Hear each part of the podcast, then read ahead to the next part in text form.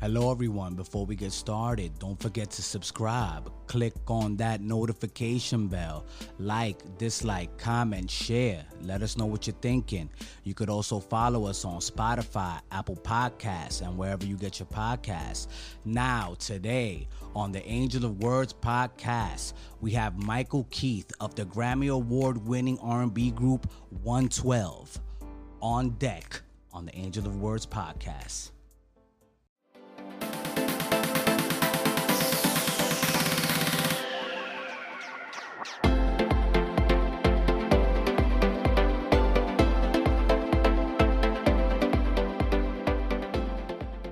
Hello, everyone, and welcome to another edition of the Angel of Words podcast. I'm your host, Angel of Words, and today we have a member of the Grammy Award winning group 112, Mr. Michael Keith. Michael, thank you so much for joining us today on the Angel of Words podcast, man. It's a pleasure to have you.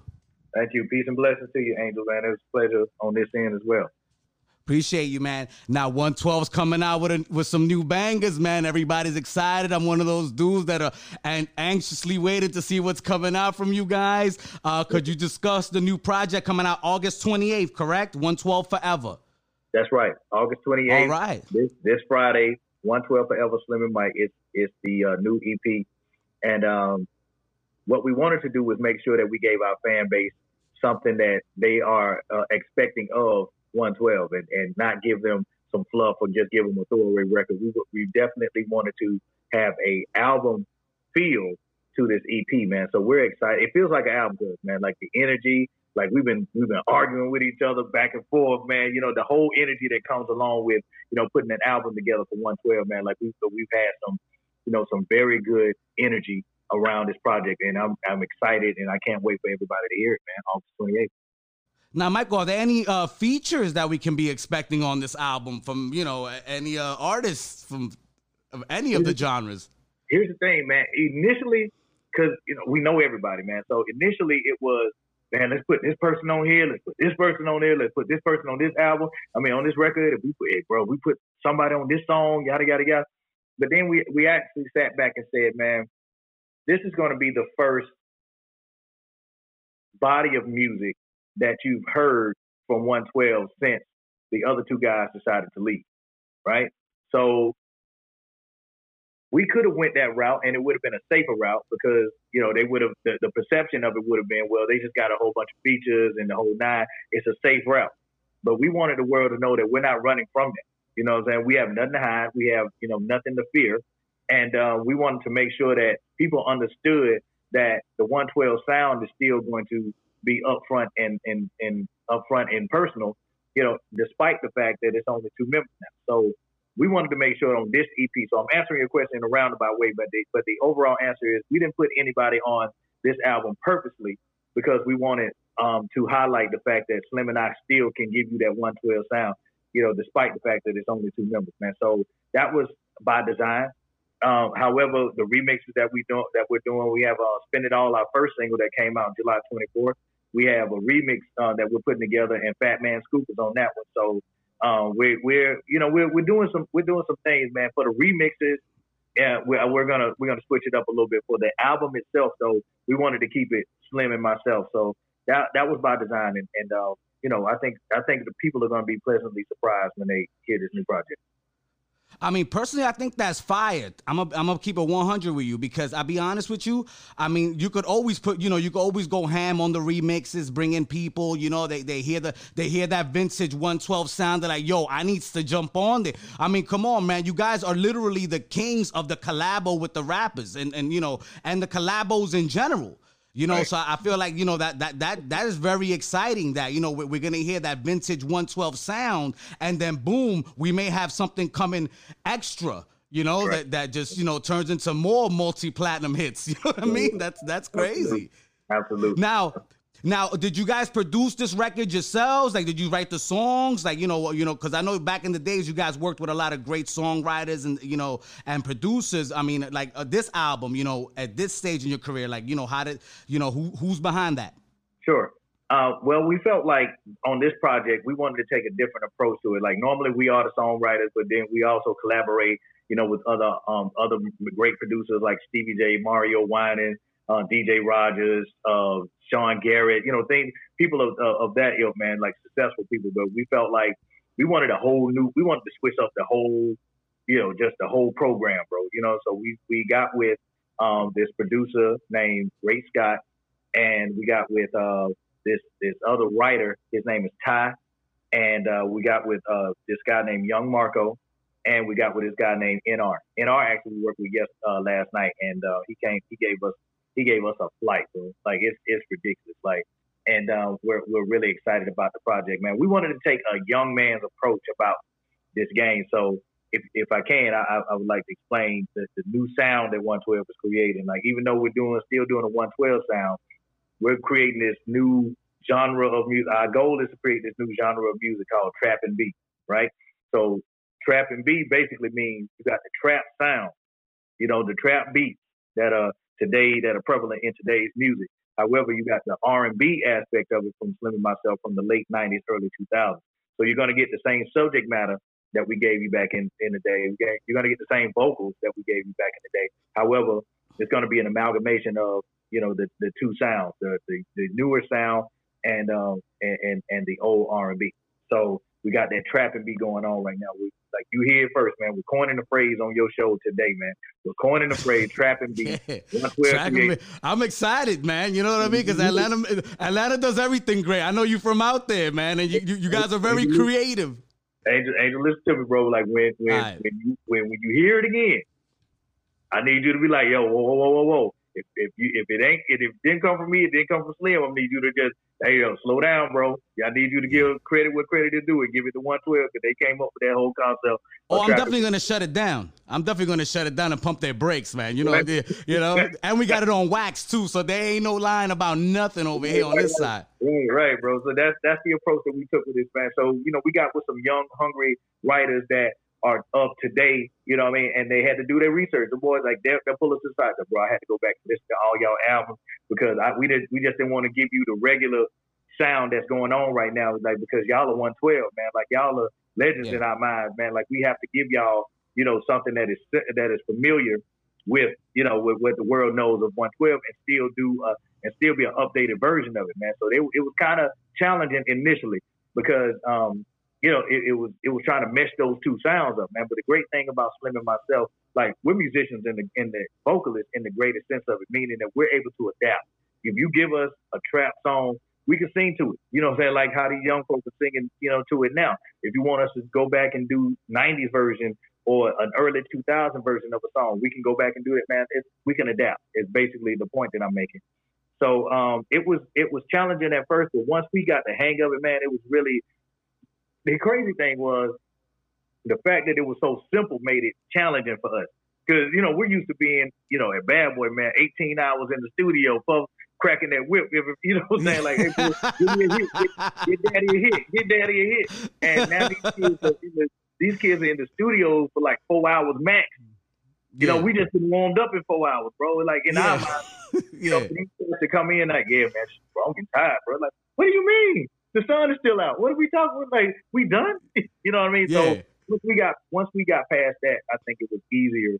You know, and it, uh, it, it became more easier for us to you know to create these records and stuff, man. But our team that we have right now is amazing, and um, I hope that um, that we keep the team intact for us to put this album together. You know, in the near future as well. So that's the ultimate goal. We have the EP now, just to show the world that we can still do it. But then we also are going. Uh, the plan is to get uh, to put a album together as well for maybe the top of the year.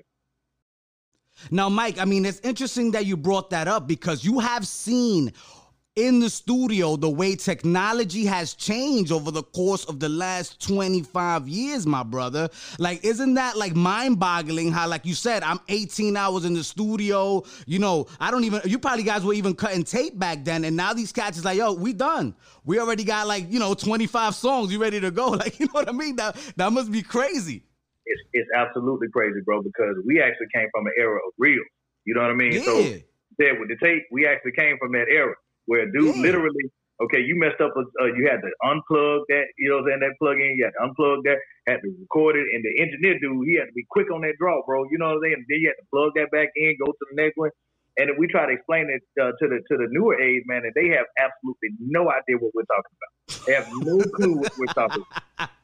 They, what is that? You know what I'm saying? Like, I mean, the stuff that you see. Uh, no, bro. Like, it's it's it's a long story, man. Like, y'all don't want to hear, man. But you know, the point is, bro, we came we came from that era. So when when Pro Tools came into the fold, and we well, we were like, bro, what is this? You know, like, but there's something to be said about Pro Tools. If they can find a way to give you that, that authentic sound from reels and give you the same uh, efficiency as a Pro Tools and whatever system that is or whatever program that is or whatever, I think people will really appreciate what's going on because and to me and Slim, the, the Pro Tools, it, it sounds too robotic and it sounds too perfect and it sounds too some of the greatest records that we have, man, got so many so many miscues and misquotes and you know, wrong words and things of this nature. And, you know, whereas with Pro Tools, you know, it cleans all of that up for you, man. It makes everything in this nice, neat, neat little box. And, and that's cool, um, you know, based off the, the sound that we're doing, man. But, it, you know, for the authenticity,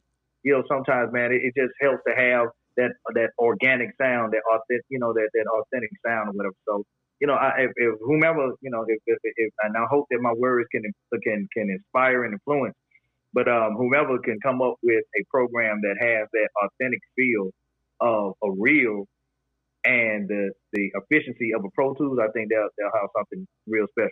I think everybody well, like it. Honestly, Mike, I just feel like sometimes let the mistakes fly. That's the thing. Like these engineers is on it, man. They clean everything up, man. Everything up. You know, I mean, this this podcast itself is pre-recorded. You know, I mean, I clean everything up because I know, you know, there's some things that I would love to leave in, but that's just not the way people are doing things nowadays. You have to like clean everything up. You right. know, then people right. listen to it like, yo, that wasn't clean. Like, we got to fix that, bro. Like, you bugging. Like, and I'm like, bro, no. Back in the days, it's like, yo, whatever. A mistake was cool. You know, it's part of the personality of the project. You know what I'm saying? Right, man. Absolutely, man. There's something to be said about authenticity, man. Like, you know, because you'll you'll never create that moment again. And if somebody was just oh uh, just erase it for you know making it sound great, you know, and for for you know perfect perfection's sake, then you you lose some of the element of what makes a person or makes an artist special. Like you know, I've always had an, an issue, and, and I'm going off uh, I'm going off on a tangent for a minute, man, but. I, I, I never understood how you can grade, like in high school, for example, how you can grade a child on art. You know what I'm saying? Like, how do you have an art class? Because and how do you grade said art? You know what I mean? Because being an artist is about creativity, and how do you rate somebody's creativity against someone else's? It's just it's just a matter of your preference, whatever you like it. Yeah, if you don't, that's cool too. But I, I've just never understood how a person could you know take something like a Pro Tools and just you know, just just take the artistry away by putting your music in a box. Yeah, it sounds good, it sounds commercial and profitable or whatever, man. But for the artist side of me, you know, it, it's it, it, it kind of takes away from, you know, the, the organic feel that comes from, you know, you quote unquote making a mistake or whatever. Because it's still, it, to me, unless the note is completely off, it's not a mistake. It's just, you know, it's just something that, you know, it's just something unique or whatever. So, you know, I just, I just have a problem when it, when it comes to, you know, people putting people in boxes, man. I, I don't think that we're meant to be in boxes. Oh, that's a fact. I agree with you 100%. And, you know, talking about working with young guys, I mean, you know, Mike, you guys came in the game at 16 years old, man, during the era of R&B and hip hop explosion. You know, some people, I mean, I call it like one of the gold, the back half golden ages. You know what I mean? Like you had that 70s flair, you had the 80s, and then you had the 90s where we're just taking it to a whole nother level, you know, and you work with some major, major artists, man. Could you describe coming in the game, man, as a kid, you know, and a little bit of how 112 got together, you know what I'm saying, in the first place? Absolutely. So when we got together, man, we actually got together in like 91 the uh the, the version of 112 that you see now actually came together around about 90 91 92 so we have been you know we have been doing it for for a while. And this is before there was a LaFace before So So Def before Rowdy all those majors that are in Atlanta. So we had no clue on how to get into music industry. All we knew is let's go to the underground in Atlanta and just sing. And hopefully somebody knows somebody who knows somebody who knows somebody and and they, they can get us in the music industry or whatever. So that was that was the only plan that we had at the time. And then once So So Def came about, once Rowdy Records came about, once uh, LaFace came about, then it just gave us more motivation to, to work harder because we knew that eventually we was going to find somebody from that camp and they were going to hear us, and then they were going to be like, "Yo, Jermaine, yo, uh, Babyface, yo, uh, Dallas Austin, yo, there is some get some guys out there right now. These boys are unsigned. We can work with these dudes." So um, we had been winning a whole lot of talent shows in Atlanta, and um, and and um, we we did this one talent show, and that's where we met our managers, and they were in the Dallas Austin camp. You know what I'm saying? So we just knew that we were going to get signed to Rowdy Records. You know what I mean? We we knew we was going to be signed to Monica, Illegal. You know, like with you know with those acts as well. We are going to be on that label, but it didn't work out that way. Even though we were in the camp, even though we were uh, we were in the studio every day with Dallas and his people, and he was uh, giving us wisdom and the whole nine. Puff came in and he swooped in and was like, "Yo, he wants to, he want to sign y'all. Like if we were if it was August, right, when we had this conversation, Dallas was talking about signing us in January of next year. Puff was talking about signing us right then and there. So at that point, so you know what I mean. Even though our loyalty was towards Dallas because we love Dallas and you know he gave us this opportunity and we just we felt comfortable with that. Um, we had to step outside and we had to step on faith, you know, step out on faith, man, and just you know believe that Puff, you know, was really about what he you know, was saying whatever, man. We didn't know the dude from a can of paint when we first met him. Yeah. You, know, you went with the slick talking New Yorker, you know what I'm yeah, saying? Yeah, we had no idea who we, we went we, we we went with the slick talking New Yorker, man. He he dangled yeah. the uh, dangled the chain in our face, man, and, and we was gone, man. So um, but honestly, the, the, here's a fun fact for you. Puff actually was like on the fence about signing him. It took three people for, to convince him to sign us. It was Kim Porter, Faith Evans, okay. and Usher. Convinced him to to sign 112 because he actually didn't know what to do with it. You know, he's like, man, they sound good, but you know, Bad Boy is about hip hop and you know, dancing and, and all this other, you know what I mean? So he was he didn't yeah. really know how to cultivate R and B.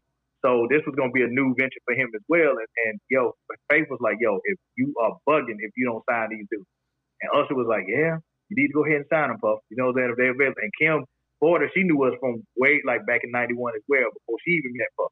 Like she knew us, yeah. so she was like, yeah, go ahead and sign the boy you, you you'll be doing you'll be doing yourself a favor. To go ahead and sign the boy. So that's actually how we actually got signed. It was it was Kim Porter, Faith Evans, and Usher that that that got us signed to Bad Boy finally. He was on he he liked us. He liked he liked the sound, but he was still on the fence about signing us only because he didn't really know what to you know what to do with us or whatever. So uh, once we got to New York, man, like it it just it went from it was like night and day, bro. You know what I mean? You had four country bumpkins from from Georgia that didn't know nothing, had never been on the plane. And then we move up to to basically my like my mother called it Sodom and Gomorrah. so you know, and immediately we were grown men. You know what I'm saying? We had to figure out our schedules. You know, we had a we had a um, a stipend that we had. You know what I mean? we had to we had to balance that every week, and you know we had to be on time in the studio. Myself and and uh, and and, uh, and another dude in the group, we were still in we were still in high school, so we had to actually go to to, to you know tutoring and things of this day. So we had to we had to balance all of that stuff out, man. But once we got into the studio, man, immediately the first day we get there, you're talking about meeting LL Cool J, Mary J. Blige. You know what I mean? Like we had already known Faith at that point, but you know she wasn't Faith Evans at that point. You know she was she was our Faith, but she wasn't yeah. you know Faith Evans at the time, whatever. So the first night in the studio, you know, you got the Wu Tang Clan walking past us and stuff. And I was like, bro, what is going on, man? what, what, what, are we doing, bro? Like, like we in over our heads, and you know, we yeah. once we come down and got acclimated to living in New York and, and understanding and you know, uh, um, and, and finding our niche, man, it was it was it was an easy transition. But the first couple of weeks in New York, bro, we was bugging out. It was like because we, we we was next to Big, we was in the studio with Big. We were, you know, we we, we had Mariah Carey just walked past us, and Boyz II Men was writing records for us, and you know what I mean. It was just, bro. It was, bro. It was a bug out. It was a total yeah. bug out. That must have been a lot of fun. Now, I mean, look, guys. I mean, you, you guys went ham. I mean, you you created really a new sound of R and B and hip hop merger. And you know, going back to what you're doing now with the trap beat, you know what I'm saying? Situation. I could see that exploding because I mean, you guys were part of that R&B hip hop flow that took over the whole game. I mean, you guys, I'll be honest with you, man. Here in New York, you were everywhere. You transcended all different cultures, all different, you know, types of people. It was a beautiful thing to see. And then, you know, then we have the unfortunate passing of Biggie. And now you got to get in the studio with Puff and Faith and create, you know, that that uh historic, you know, Grammy winning song. You mm-hmm. know, you know what was mm-hmm. that like, man? When you guys had to go in there when all those things were happening, brother? oh, it, it was it was it was surreal, bro. It was bittersweet. That's that's the the best phrase that I could come up with because we knew that we would we were doing something historic. However, it was for, in our opinion, the wrong reason. You know what I mean? Like our homeboy had just died. You know what I mean? And we had written uh, other records for him. Like we did a Harold, uh, Harold Melvin and the Blue Notes. We did a we did a, a sample from from them, and you know, and, and, we did a missing you to that, and uh, we heard it, and it was a great record. And but at the same time, it wasn't universal enough. You know, it wasn't yeah. befitting of what it what it needed to be for Big. You know, then because Big meant so much to us, and he was just this universal, iconic figure, and we needed something a little bit bigger and more universal. You know, to show the world just how much this man meant to, you know, meant to us or whatever. So that's you know, we went in, we did the Harold Melvin Blue Notes record, but then you know we all sat back and was like, it's dope, but it's not it's not big enough. And that's where Puff he uh, he was like, yo, give me a little time, let me let me let me think about this and everything and, and pull it together, whatever. And that's where I'll be missing you came into play. And uh, we knew immediately when you hear that when immediately when you heard it, it was like, yo, we out of here. And then for for um, Sting to give us his blessing and him even performing with us at the Grammys and whatnot, man, it that was, was just, beautiful. Was, yeah, man, it was an amazing thing, man. Like, it, like Sting has been one of my, you know, biggest art, you know, like one of my favorite artists in the world. Period. So just to be next yeah. to this you know what I mean? And he was like, on oh, stage at the Grammys, man. That was such a great performance, memorable, man, for all time. I'm gonna give you a fun fact on that. Puff actually yeah. cussed us out after that. Really? He, yes, he actually cussed us out because he. like, way to, yes, give us some more Puff stories, man, because you know. way, to, way to make our Grammy experience memorable, bro. Like we appreciate that, yeah. man. But no, he actually cussed us out, man. The reason why is after we performed, right? After yeah. we uh, performed, I'll be missing you on stage. The the people behind the scenes with the with the with the headphones and whatnot were just moving everybody off the stage because they had to, you know, go into commercial and all this other stuff or whatever. So we're just basically doing what we're told. Unbeknownst to us, the next award was going to be for us anyway. We didn't know this. You know what I'm okay. saying? So we weren't we weren't prepared. So they was they was ushering us back into the green room. You know what I'm saying? Because we're waiting for Puff and Faith and Sting to come back so we could just you know have a you know a great time and you know the, the talk about how dope the, the show was or whatever. So we back there with the with the choir and all you know all these other people whatever. And then all of a sudden we hear, and the award goes to Puff Daddy and the family, Faith Evans and 112.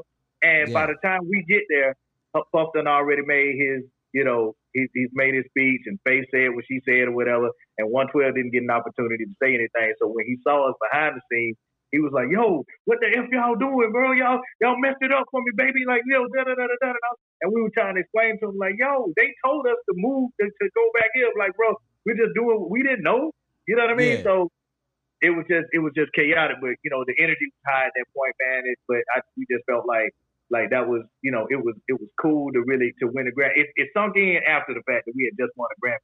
You know what I mean? But at the time, you know, we were getting cussed out by Puff because we did we were doing basically what the what the people were telling us to do, how to move this way and all this other stuff. So you know, it, it was just kind of you know, it, it, again another bittersweet moment, man. It was like it, it was dope that we won a Grammy, but at the same time, it was like, man, that man didn't have to cuss us out. Yeah. well, you know, Puff is a very animated New Yorker. You know what I'm saying? you know, at this point, bro, it didn't, it didn't even hurt at that point. It, didn't, it didn't even hurt, bro. You know, that the skin yeah. at that point, man. We was Teflon at that point, man. We had we had heard it all at that point, man. So it, it was it was cool, man. We just, you know, but we always t- have a laugh about it now. It's like, man, you remember that time folks us out we won that award, and it, it was just it was just really funny, man. So uh, now we can laugh about it. But back, you know, at that, that point, because I was always the, the guy that he screamed at, like. Yeah. Yeah, I was always the one. Well, you you had the most thickest skin, probably. That's why you know he took it out on you more than likely. I was the shortest dude the whole nine, man, and he just he beamed right at me, bro. He was just like, ah, I want to talk. I want to yell at you. You, I want to at. I just, I just sat there and took it, bro. I was like, you're right, bro. You're right, bro. We shouldn't have did that. We shouldn't, have, we shouldn't have listened to these people with the headphones, man, and, and not went to the green room, bro. We sorry, we didn't know. You know what I mean? So I just had to sit there and take it, bro. But you know, like I said, we can have a laugh about it now, man. Back then, it was, it was, it was kind of, it was kind of messed up. But you know, it, at the end of the day, we was able to take home Grammys, man. So you know, I'll, I'll, I'll take getting cussed out every day if, if it means that. Oh, that's a fact. Now, Mike, is there any truth to the rumor? Because there was a big rumor in New York around that time, right? I remember it as a kid that Biggie actually wanted 112 on more of his records. No, that's that actually true? true?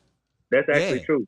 Um, the, the, the the the reason why you hear 112 so much on that um, Life After Death record, you know, is is um is is because he was like such a fan of 112 and we used to do promo with him, you know, and, and, of course, you know, he would headline the show or whatever, but you know, he would advocate for us to go on before he went on. You know what I mean? And and twelve wasn't the the the season group that we we ended up being at that point, man. We, we were still kind of green or whatever. So you know, the fact that this man was like advocating for us to uh, like be the the group or the act right before he comes on, it was just it was a really amazing how this man really loved the group, man. He advocated for us so much, man. And so he actually wanted us to be on as many records of his as he possibly could. So um yeah, man, we we appreciated him for that, man. But that's the reason why. As a matter of fact, this is how Big operates, bro. Big would not write anything down. I know you've heard that before. How Big doesn't write, never wrote anything down, with, and that's true. I'm telling you for a fact that I, I actually witnessed it. Um, so we were in it. We was at Daddy's house and um, we were getting ready to start our session, and I think it was like Cease or one of Junior Mafia. They were like, "Yo, Big in the other room, man. He want to holler at y'all." So we went into the room and whatnot, and um, he was just sitting there.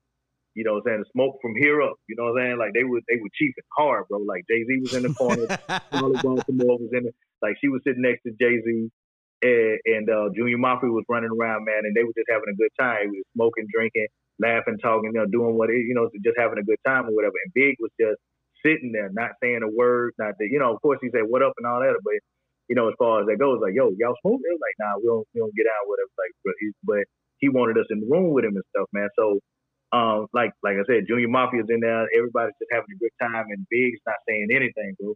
So around about 4:30 in the morning, Big gets up and is like, "Yo, I'm ready." So you know, the engineer was like, ready for what? You know, ready to leave? He was like, no, nah, I'm ready to record with him. So he went in and uh, he recorded, I got a story to tell. That doom doom. Mm-mm. Oh man, fire tra- doom doom doom. Yeah. Oh and then man, he said, yeah. and then he said my 112 CD blast, bro, mm-hmm. blast, she came first. Right, I came. Yeah. yeah, that was because we was in the room with him. Oh, that's fire! And he yeah. did that ad libbing. That that was just like ad libbing. What he did was, bro, he he listened to everybody's story. Like he was listening. He was what he was doing in there. He was listening, and so he listened to everybody's story for hours, and he was coming up with this this whole story in his head. You know what I'm saying? I don't know. You know, like I know you've heard story about like who he was actually. You know what NBA uh, Knicks player he was actually. You know that fashion or whatever, the whole nine or whatever. But you know I can't confirm nor deny that. But um, yeah. I just know that you know he was putting a story together as we were in the room talking, laughing, having a good time and whatnot. And that's the reason why we were so in so many room 112 where the players dwell and well, you know yeah. 112 was shaking. It was like because we had just walked into the room and he was in the booth and he was like, "Shut 112, what's shaking?" And then he kept pushing. You know, saying like I'm gonna go to room 112 and da da da. You know, it was just that was he just he just wanted to make sure that he solidified, you know, that that we were cool, like he, we was homeboys and, and we was family, man, and and he and he wanted to coin that you know that that phrase for us, man, and, and it happened, and and we're very happy because of the as a result of that. Do you miss him? Oh, absolutely, man. It's it's not it's not one day I don't think about dude. Every every March 9th, um, and, and look, I get you know I get I get a little emotional around not March 9th, bro. Like people can't even be around me when I you know March 9th, bro, because I'm just I want to take a shot, you know, what I'm saying of whatever I got or whatever, man, and, and I'm, I'm just playing big all day. I'm just playing big all day, bro. Just getting on everybody's nerves with big him. Because, you know, this dude, he, he, he meant so much to us, man. And it's just outside of the fact he was my homeboy. The man died when he was 24 years old. The black man died when he was 24 years old, man. That man had not lived yet. You know what I'm saying? And it's and it's crazy because now, you know, I'm a lot older. I'm in my 40s now, bro. So I don't live, you know, as much as he's been gone. You know mm-hmm. what I'm saying? So it's it's it's just it's just humbling to to know that you know your life can be taken just like that, man, and and uh, and you leave such a legacy. You know what I mean? Like his kids, of course, they miss him like crazy, man. And you know, we just all miss him, bro. We, because he was, yeah, he was the persona of the you know the king of New York, the Black Frank White, and all that stuff, man. But he was a funny dude, man, and he was a caring dude. You know what I mean? And and uh, I don't think the world got an opportunity to see that aspect of him. Like you, you remember when he did hypnotize and how everybody was so amazed that he was smiling. You know what I'm saying? But yeah. we saw dude, we smile, we saw dudes smile every day. Like you know, every time that we saw him, we saw him smile because he was laughing about something. You know, so so we that wasn't really a surprise to us. You know, what I'm saying? we we knew that the dude was capable of you know being funny and being, but the world and the perception was you know he was his kingpin. You know what I mean? And and and that you know he didn't he didn't know how to have a good time with him, and that was far from the truth, man. So yeah, I, yeah, I miss him. I miss him. I miss Pop too, though. So yeah. Well, you, I mean, I'll be honest with you guys, man. You guys changed the game so much, man. And I, those Vanson leathers, you still own those Vanson leathers that took over New York? And if you didn't have one, you were not fly. Eh, you know what I mean? Eh, do you miss wearing the baggy jeans, bro, with the Vanson leathers? absolutely, absolutely, bro. We actually gave the Vansons um, to uh, it was a Hard Rock. It was a Hard Rock Cafe. We donated uh, the Vanson jackets to uh, yeah. Hard Rock because they wanted to have this bad boy um, display.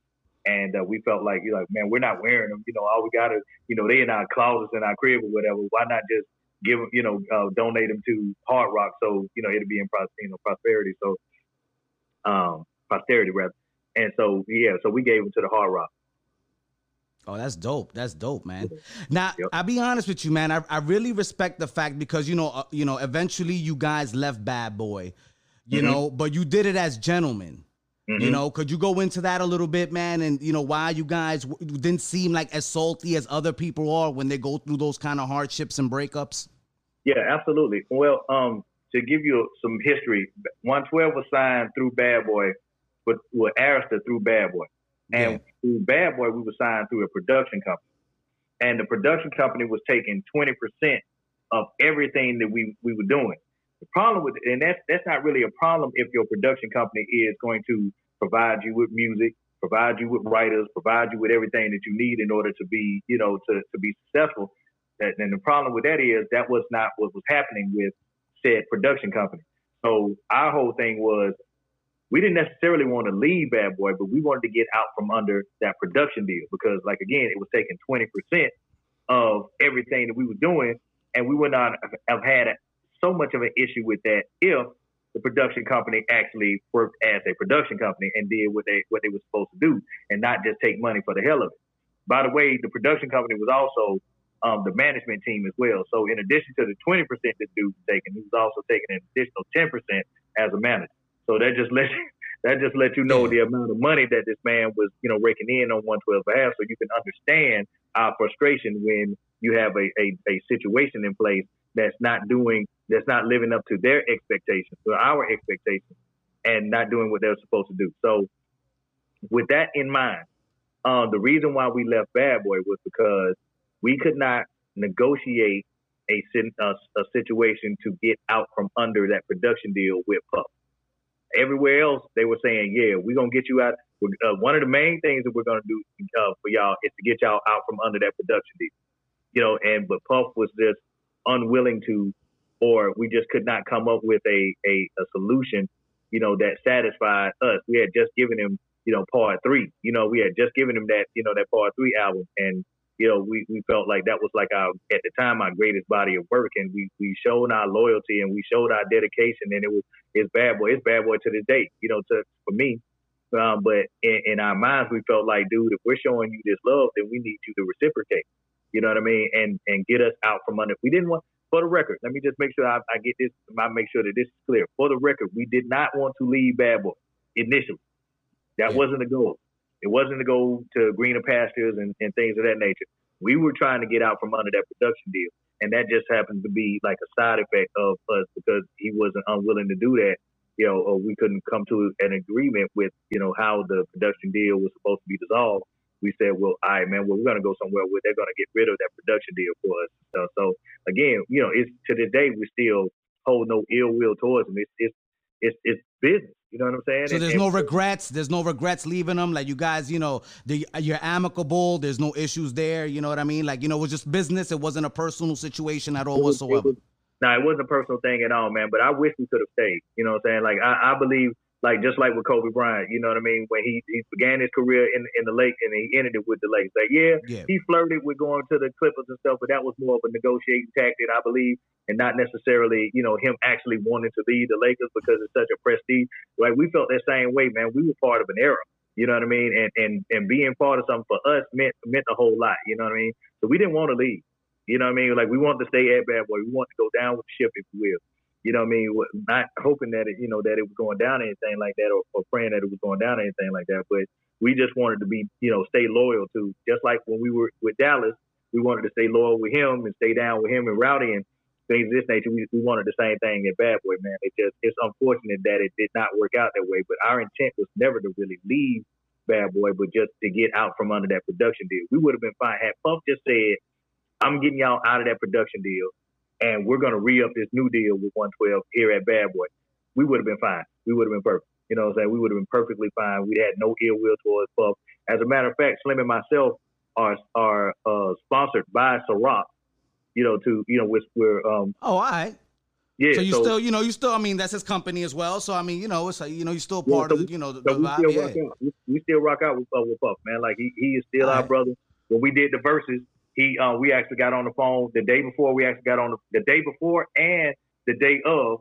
We got on the phone with him, Mario, Stevie, and um, I think it was, it was one other person. I keep, I can't remember at the time, but uh, it was like all of us was on the phone trying to get those song that song order together. You know what I'm saying? So we can just make sure that we, you know, we gave everybody a good show for that Verzuz with Jagged Edge and stuff, man. So no, no, you killed it, man. You know, you killed it. I'll be honest with you, man. Yeah, I love yeah. Verzuz. I thought that was the greatest thing I've seen in quite some yeah. time. I'm like, damn, bro, I was in my bag, Mike. Man, you guys had me in my bag. I'm like, damn, I used to have that on my seduction track. You know, back in the day, you used to make seduction. Well, you can still do it now, but you had that seduction playlist, if you will. You know what I mean? To be PC about it, but you know, what I'm saying? absolutely. Like they don't remember how you had your mixtape, bro, and how you had oh, to brother. when they record and that pause real quick, bro, get that mega mixtape going on. Yeah, absolutely, bro. But that was deal. Yeah, Verzuz was, was really fun for us, man, because you know, it, it, and and I'm gonna tell it's it's you spoke on something just now, man. How you know how awesome it was, but the truth of the matter and how we took you back, right?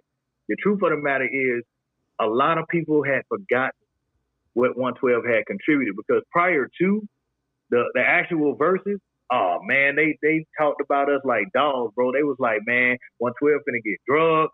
Man, that them boys ain't got number two records. They only got a Peach and Cream and oh, they want they nah. Come on, man, really, bro? Like, you don't know music, bro. bro I, I was I'm like, yo, bro, they're gonna take it to Jagged Edge, and you know, obviously, I listen to both, uh, you know, uh, groups, but I'm like, yo, bro, you 112 got bangers, dogs. Like, you're crazy if you think and that. The only thing that I can attribute to that is the fact that yeah. we've been in the game for so long that people actually forgotten the, the resume. You know what I'm saying? People yeah. like just forgot how many records we had.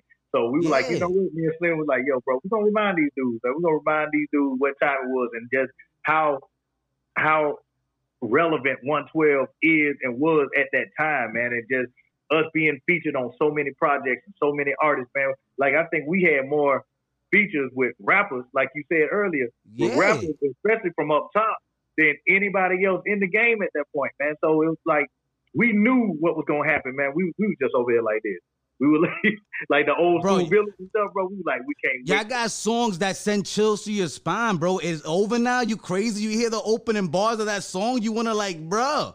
I mean, come on, let's be real about it. Like, you know what? cool. rather than going, rather than arguing with people, you know, on social yeah. media, we was like, you know what? We just gonna wait till Verzuz happen. And yeah. sure enough, bro, immediately they played that record, and we was, and look, it was a crazy thing. They took the bait too, but we were like, yo, we gonna let them go first. And then whatever they do, we just bro. Listen, listen. We had a team. It, it, may have looked like it was just being slim in that studio, and Jack yeah. was doing that thing. But we had like nine people around us. Like they had the they had the storyboard. Like we you know we had yeah. this thing mapped out, bro. We had the DJ right next to us, dropping bombs, just dropping those ones one twelve for life, boom boom, bang bang, baby. You know, so we just had a team of people that was on the phone with Verzuz. You know what I'm saying? At the same time, like live, while you know, like real time, all this is going on. So we just make sure that we were giving the people what they wanted, man. And and, and we and they took the bait, bro. We was like, man, we want y'all to go first, man. Y'all, y'all, y'all go ahead, man. Y'all go first. And they played their record, man. We was like, play us over now, bro. What is this number? Oh man, come on, B. That's that shut down city. I'm sorry. I was telling my man, like, bro, once that drops, it's quiet. I'm sorry. Jagged Edge got bangers, man, but these dudes hit you with that R&B, hip hop. Like, it's just oh, the mixture is crazy, bro. Don't sleep on them boys from ATL, man. yeah, exactly, bro. Like we we knew yeah. we knew like once we started playing all those hits, man, like those the records that we did with Big, the records that we did with Allure, all cried out. And with Mase, the, the tracks y'all did with Mase were bangers. Come on, man. We did the records with. I'm Mase from Harlem originally, so man, that was ah, our oh, shit. Yeah, you know what I'm saying? Yeah, Come on, yeah, man. Absolutely, bro. Like you know what I'm saying. But that was that was man. We knew that once that drop, bro. Like once we start playing those records, oh, I forgot they had that. Oh, I forgot. oh, I forgot. Yeah, now you don't forgot. Now you forgot. Yeah. You know, we have been trying to tell y'all, man, that that it ain't gonna be what y'all think it is, man. And, yeah. and so for Billboard and for Revolt and and for Verzuz to say that 112 took that W, man, I, I you know it was it was really it was validation for us, and it felt real good to know because we had caught so much flack those two, two weeks prior to Verzuz, man. It was like it's only two of them you know, they ain't got nothing but two hits anyway, Peaches and Cream and Cupid and all this other stuff, man. It, it was it, it was it was really crazy, bro. So it just felt it, it, was a redemption, if you will. It felt real good to know that Billboard uh, uh, said that yeah, y'all 112 won that. Verzuz said we won that. Revolt TV said we won that. And the overall consensus is yeah, Jagged Edge they did that thing too, but the 112 dudes got banked, like you said, like 112 had banked. Now, Mike, as kids from Atlanta, you know, you you toured with Whitney Houston, Janet Jackson, worked with a lot of the greats, man. When you look back and these, you know, at these several years that have gone past, man, like, you know, how how do you feel about yourself on 112 and, and the legacy that you, you you've left behind, man? I feel and it's crazy, man. And, and, when I say this, you know, I hope I'm going to be able to to, to articulate it clearly enough so your so your audience can understand what I mean by this. Despite all of our success and despite our extensive resume, I one one twelve Slim and myself still feel as though we have been very much disrespected in the music game.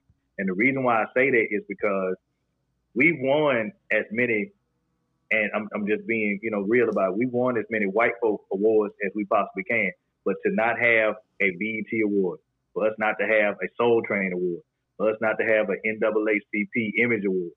You know, all of those things that really matter to us, what we grew up aspiring. Like when we did, like when we was pretending as kids, we wasn't saying, you know, I want to, I want to get a Grammy. Like, of course, you said you want to get a Grammy, but that wasn't the first thing that you said. First thing you said was, I want to get a Soul Train Award. I want to get a, you know, when BET came around, they started doing what, man, I want to get a BET Award. You know what I mean? So that was, that was how we, you know, we we always wanted that that that validation. We always wanted that acknowledgement from our people. And it just seems like, yes, Black America and Black music embraced us more than anybody else, but it just seemed as though they, like the industry and the world just took 112 music for granted because we were underneath that bad boy umbrella that we were just automatically, oh man, y'all are part of bad boy. Y'all gonna go platinum anyway. As if we didn't put in the work, you know what I'm saying? Or if we didn't you know, do everything that, you know, we were supposed to do. Like it was just all Puff and it was just, Montreal was just sitting there and y'all was just fortunate that Puff found y'all in the gutter or wherever y'all was. And he's the puppeteer and y'all the mar- you know, with the marionettes and y'all are just, you know, listening to what this man saying and, and, and y'all are, you know, very and successful after that. And that yeah, your machines. They think like this easy, bro. Like you ain't grinding in the studio. Like Absolutely. Ross says, you wasn't with me shooting in the gym. You know what I mean? Like, come on. Exactly. My my point exactly, bro. So yeah. that's why you know to this day we still feel somewhat disrespected as far as that goes because um, we're not really acknowledged or thought of in the sense we're always an afterthought. You know, I mean, it was like people like I've seen the little roundtable discussions where they have when when they're talking about R and B music and this, that, and the third or whatever, and then somebody out of somewhere will mention, "Hey man, don't forget one twist." Oh yeah, yeah, yeah. oh yeah, yeah, man. I don't know how we, I don't know how we, man.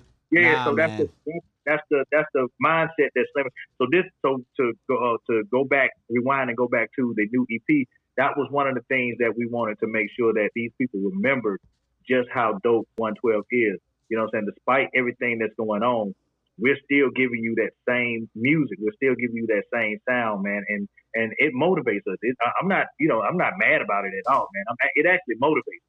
You know what I'm saying? Because that lets me know that we still got work to do. And I think little by little, we're chipping away at that perception that 112 was just waiting on Puff to make things happen and stuff, man, underneath that bad boy umbrella. And uh, we're we're starting to show the world that we were we were instrumental, if not the most important reason why 112 was successful, man. So, um, but yeah, going back looking at being on tour with Whitney Houston, who could? How, I mean, how many people can say that? How many people can say that they toured with Janet Jackson? Because she wanted NSYNC initially, and then you know they they did their research and all this stuff, and then they said, you know what? I need to keep this tour as black as I possibly can. Let me go get 112, and that's what happened with that man. I performed with the Isley Brothers, and we learned so much about as, as far as being performers. We learned from those guys, man, and just being professional, being on time, looking good, sounding good that was all that that all came from the Isley brothers, man. And then of course being on tour with New Edition. Like I have a I have a try you know a, a trifecta, if you will. All right, it's like a hierarchy of music, yeah. I have a hierarchy of music, man, that I that I that I that I subscribe to and I pray to. You know that it's yeah. New Edition, Jodeci, Boyz II Men. Those are those first tiers, and then after that it's 112 and uh, Jagged Edge. You know what I mean? And then everybody else is like after that. We are this generation's Boyz II Men and Jodeci.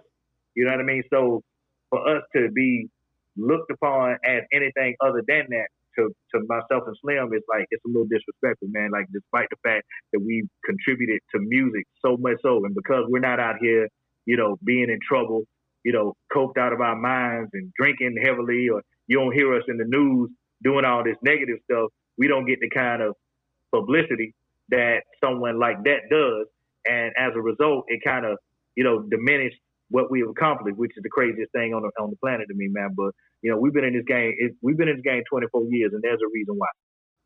And you know, you make a very valid point. You guys weren't you weren't that controversial. You weren't on page six. You weren't on E. You know what I'm saying? You guys were holding it down and and being professionals, man. You know, and, and that was a part of the bad boy lifestyle. You know what I'm yeah. saying? Go in there and put in that work, man. And I guess, mm-hmm. you know, sometimes you get a little bit overlooked because, you know, all of a sudden they think it's easy. It's like LeBron, they think it's easy, but they don't, you know, they don't see LeBron putting in that work, what Absolutely. what he's doing behind the scenes to make sure that everything is seamless, you know? Absolutely. Absolutely. Great point. Great point. Great valid point.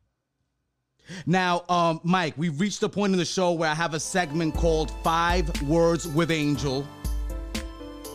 I'm gonna say five words, my brother, or phrases. You're gonna give me the first word that comes to your head, man. Nothing crazy, you know, light. Sound All. Right. The the first word is peaches and cream. Life changing. I know that's two words, but it's life changing. nice. That's cool. Cool. Uh, second word, the music industry. Ooh. I would say tricky. to say the least. All right, man. Out there, third third phrase, uh, word is gonna be your favorite 112 track. Cupid. Oh, okay, okay. Uh, fourth word, the uh, notorious B I G. I know there's two words. The greatest. All right, bet, bet. And the last and final word on five words in eight with Angel is Atlanta. Mecca. Bet, bet. Now, Mike, please let us know where we can find the, the you know, you know what, basically what's happening with the with the you know with the with the album when's it coming out when you you know if there's gonna be performances anything online just put us on to everything social media any live events that you may or may you know that you're planning on doing in the future so the fans out there can know where the new 112 bangers are gonna be at and where to find Absolutely. them. Again, uh, first of all, let me say, uh, well, lastly, let me say again, man, thank you so very much for having me on your show and um, and being a part of, you know, because I really needed this today, man. And uh, for uh, for the audience that wants to know anything about 112, you can follow us on the official 112 on Instagram, and you can also follow us to get the videos and um, any behind the scenes, um, any BTS, any documentation, any documentaries, any web uh, webisodes, anything like that. Um, you can follow us on 112 Rebirth TV on YouTube. Like and subscribe to that. It definitely helps us out um, you know, another stream of income. You know what I mean? That uh, that we need to take advantage of as a as a people. We need to take advantage of. So 112 Rebirth TV on YouTube. You can follow me on Michael Keith of 112 on Instagram. You can follow Slim at official Slim underscore on Instagram. The new EP is dropping this Friday, August 28th. And uh, the new single for us, which is our contribution to the Black Lives Matter movement, um, that came out on the 21st to rave reviews. And we're just really excited about that. You can see the video again on 112 Rebirth TV. Um, as far as any shows, that's on YouTube. Uh, is that a YouTube channel? yeah, that's on, the 112 okay. Rebirth TV is on YouTube. You can find, you can see the videos on 112 Rebirth TV. Um, both videos, as a matter of fact, the first video, Spend It All, and the second video for us is there as well. Uh, and the new video, Looking for Love, is coming after that as well. So, um, we outside of that, I am an advocate for the lupus for lupus. So um, what I am doing, my goal is to find a. I actually have an aunt that passed away from lupus, so I want to make yeah. sure everybody listens to this. This is an important topic. My, um, um, very, you know, I appreciate you, you know, acknowledging that as well. I appreciate that because my mother suffers from lupus, and um, she told us about 14, 15 years ago. And uh, from that point on, I, my my goal in life through whatever avenues I can raise as much awareness about this autoimmune disease that affects the major organs in your body, so we can find a cure. You know, uh, so um, that's that's one of the goals. The more philanthropic side is what's happening for us on the 2021. You know, once we're able to get up and running again, man, so I can get my 501c and um, really just get this foundation off the ground, man, so I can, you know, raise as much money as I possibly can, man, so I can find a cure for my mother and uh, for everybody else that's afflicted with this, you know, with this deadly disease, man, this this this incurable disease at this point, man. I feel like if we put enough pressure behind it, we will find a cure to it, man. So that's what I'm advocating for as well, man. So um, as far as 112 and shows, we have um, we have a couple of uh, situations coming uh, going on with uh, virtual uh, virtual performances and drive-throughs, and you know where we perform at a drive, people come up and, and, and do the drive-throughs. Also a virtual. Uh, we have a concert in uh, that's going to be shot for a, show in Detroit, and that's going to be us and Keith Sweat. Um, that's going to happen in September. Um, so you know, I, I can reach out to you again and give you that information. I'm not really sure as as far as the date is if the date is locked in, but I know that was the last conversation that we had. Um, we had some investors that wanted to do something virtual. Um, so yeah, we we're we're working. We're definitely working on that because it seems to be that's in addition to, of course, you want to do the, the, real deal Holyfield concert, but yeah. if we can do some of that virtual as well, you know, and capitalize on that as well, that, that's what we're gonna do. So yeah, man, we also have some merch that, that we're selling as well. We finally like the people have been asking, like, do y'all have? Because they saw us with the 112 mask, yeah, they yeah. saw us with the neck gaiters and the tees and whatnot. Like, man, can y'all please make some merch so we can buy? So we finally got the, uh, we finally got together, and Slim and I have created 112forever.com, and you can find uh, that's our official page, and you can find merch on there. We have the neck gaiters, we have the mask with the filter, uh, we have the t-shirts, and we also have the like the, the little cute lady footies, you know, with the 112. Oh, I bet. cool. So it's dope, bro. So yeah, that's 112forever.com. So I know I said a lot, so we'll recap. No, no, no. People need to know, man, especially the lupus situation. You know, I'll be honest with you, that is something that has really affected my family hardcore. It took my mother's best friend away at an early age of 50 years old, 52 years old. And, uh, you know, it's something that I really want people to know about. I'm really glad that, you know, you're using, you know, your platform to try to bring light to this really horrible disease that takes people slowly. And it's very, you know, it's really hard to deal with, man, to be honest Absolutely, with you. Absolutely, man. And, and, I, and I commend everybody, and they're called loopies. Everybody that, that, is, is a lupus survivor. They call they call themselves loopies, and and and the thing is, they don't want any sympathy from nobody. They don't want they don't want your sympathy, whatever. They want a cure, and they want people to treat them as if you did if, if you didn't know that they had lupus. And that's one of the things that my mother and, and she advocates for. Like, please, just you know, I'm still your mother. I'm still, you know, I'm I'll, I'll still go across your head if you if you if you you know if you if you cut up. And so I just need for the world to understand just how much this woman means to me and how much it means to me that we find a cure for her and someone, you know, like unfortunately, you know, we we couldn't get to, you know, your aunt, you know, in, in time, man. But you know, honestly, that's that's the goal, man. They're like, we want to get rid of this. We want to we want to rid the world of lupus. We want to rid the world of any disease whatsoever. But that's uh, this is near and dear to my heart, man, because it is debilitating. And, and for my mother to have to take 60 pills a day, bro, it's like it's it's it's just it's just unreal, man. And and, and that's the sad part right there, man. Yeah, that's, the sad, part, you know. That's the sad part. And then for her to be on the uh, uh, on the front line with this COVID that's going on right now too, she's a registered nurse. So you know, so she's doing that as well, man. So she's risking her life. She's risking her life every day, man. Man, she's so, a true hero, man, because she, you know, Yeah. she's like, you know, she's she, she already has underlying conditions that are serious, the, most serious underlying condition you can have, and she's still out there making sure that people are staying safe from COVID. And I just want to tell everybody, man, wear your mask, man. There's people out there that you know just do what it takes to just, you know, to put this behind us, man. You know what I'm saying? Uh, Angel, I'm, I'm, I'm, I'm gonna get, I'm gonna get real personal for a second, bro. Like I actually tested positive for COVID, so I Oh, actually, wow. yeah, I actually uh, got over it about a week ago. You know what I'm saying? So I was down for about three and a half weeks while we were promoting this project, and thank God, you know, Slim, Slim was so professional that he was able to still do those interviews, still do the Zoom calls, and you know, and still do the performances. Well, not performances, the appearances that we needed him to do. You know, while I was sick, man, because I was I was gone, bro. Like I had every symptom on earth that that is related to COVID. I had it, and um, and it took me about three and a half, maybe almost four weeks, almost a month for me to you know to get over it, man. But I you know I got a clean bill of health now, and I'm able to you know to get back on it and stuff, man, and, and complete this this EP, man. But I was down, bro. Tested positive, had to got to got to you know that it after we had done those three days of do we had shot three videos in three days, and I think with with that you know me not being as young as I was and just being tired and not eating and you know just because we, we're trying to get this video, these videos done in a, in a in a record amount of time. By that third day, we did it Monday, Tuesday, Wednesday. By that Thursday, I was sick as a dog, bro. And so that Saturday, uh, no, that Sunday rather, I said, man, I, I gotta I gotta go get this checked out. So I went, did the test where they take the Q-tip, put it up your nose, and ram it up there basically, and do the Yeah, no, 15 that which is horrible, by the way, guys. I've done it twice already. Not not a big fan of it. It is not a walk in the park, bro. Let me tell you that. And so after I did that, you know, four four days later, they told me that I tested positive for COVID. So, you know, I'm like you said, bro. I'm, I'm telling everybody, please wear a mask. If not for you, do it for the uh, for the, your, your fellow man. Do it for the next the person next to you because, like my mother, like my grandmother, who suffered from diabetes, and so many people in my family, we there are people that have underlying conditions.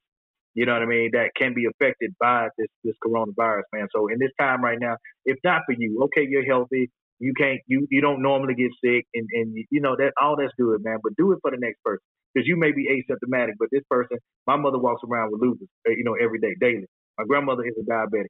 You know what I mean? Like, and, and she got heart conditions and things. It's like 77 years old, man. So, you know, just do it for those people, man. Like, you don't do it for yourself, do it for those other people, man. So that's that's what it's about. But again, um, to to bring some more levity to the situation, I'm gonna go back and uh, we're gonna uh, uh, and, and I'll give you all those things again. So it's 112 Rebirth TV.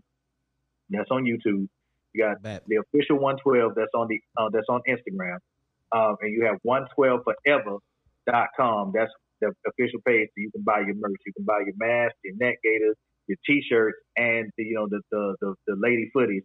Um, and then also you can find me on Michael Keith of 112, and you can find Slim on the official Slim. No, not the official. Official Slim underscore on G uh, on Instagram as well. Well, Michael Keith, thank you so much for joining us on the Angel of Words podcast, my brother. God bless you. We're glad that you're doing better and that you've recovered from the COVID 19 virus.